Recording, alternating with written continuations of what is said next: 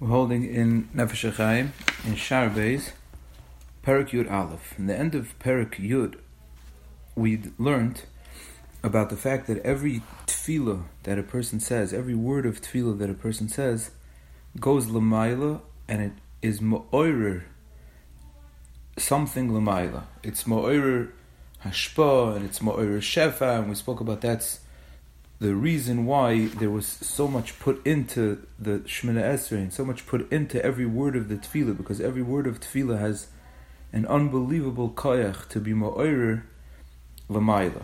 And at the end of the parak, the Nefesh HaChaim brought a Maimer Hazoyer that the Zoyer says on the pasuk Hakol Kol Yaakov that there's two koilos. There's the koil and then there's the kol Yaakov, and that means that when a person is ma'oirer, when Klal Yisrael is, says words of tefillah lamata, it's ma'oirer a koil lamaila. Means there's another koil. Every tefillah is answered with an equivalent koil, which is the koil of kavayachal lamaila.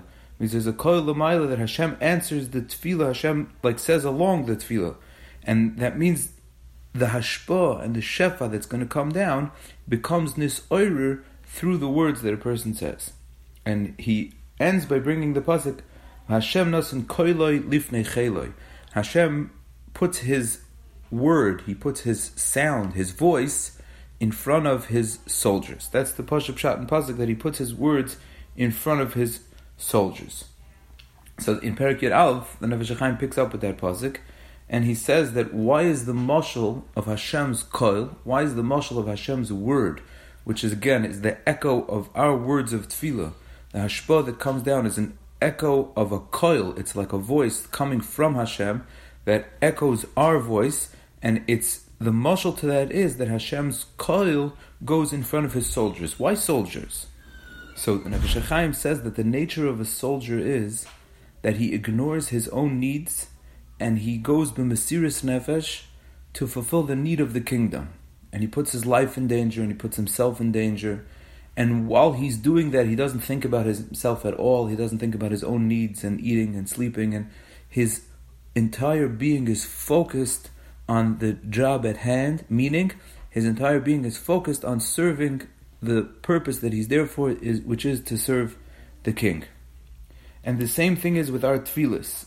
It's proper for a person, when he says words of tefillah, to put all of his koyach and all of his kavana and all of his intent in his tefillas to inspire and be ma'ir this koil elyon to bring down bracha, to bring down bracha and shefa, and to take away the ruach tumah min ha'olam, and to be misakin olam b'malchus shakai, and not to focus on his own needs. Just like a soldier ignores his needs and focuses only on the needs of the army and the greater purpose, and of course the ultimate, which is the melech so too when we daven, our main focus should be only on the needs of Hashem. And like we'll see later in this parak, I don't know if we'll get to it today, but maybe in the next year, that that is our whole right to davening.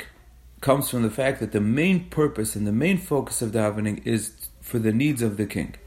And Nefesh HaChaim continues, it's especially appropriate for now, that all of the tefillahs of Rosh Hashanah are tefillahs of fixing Hashem's malchus or fixing the world, that the world should be mekabel Hashem's malchus, and it's on the covet of Hashem's malchus and Hashem's chintet covet Hashem la'amecha that Hashem should give covet to Klal Yisrael, which is not covet for us, it's covet for Hashem, and He should be the melech, and He should be miskadel, and He should be miskadesh in the world, and the world should know about His melucha v'yedu kol pol ki. The whole focus of the tefillahs of Rosh Hashanah are only to bring Hashem into the world and to establish Hashem's Malchus. That means that we're standing in Din on Rosh Hashanah, and we're standing in a time when we would imagine it appropriate to ask for our own needs. And if we look at the Shemoneh Esrei and we look at all of the tefillahs, what we see is that the focus of all of the tefillahs is Hashem's Melucha. Because that's the way of proper tefillah. The way of proper tefillah is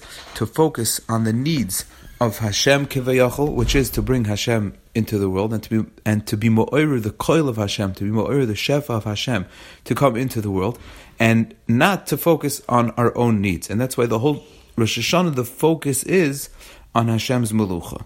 And the emes is that even in every tefillah, even in every tefillah, Anshe Knesset HaGdolah, they put into the tefillah this koyach to be more oirer, lamaila, even though the simple meaning of the words of the tefillah are asking for our own bakashas, but like we'll see in Mitzvah in the Hemshech of the Parak, that the main focus is supposed to be for the purpose of Kvod Shemai.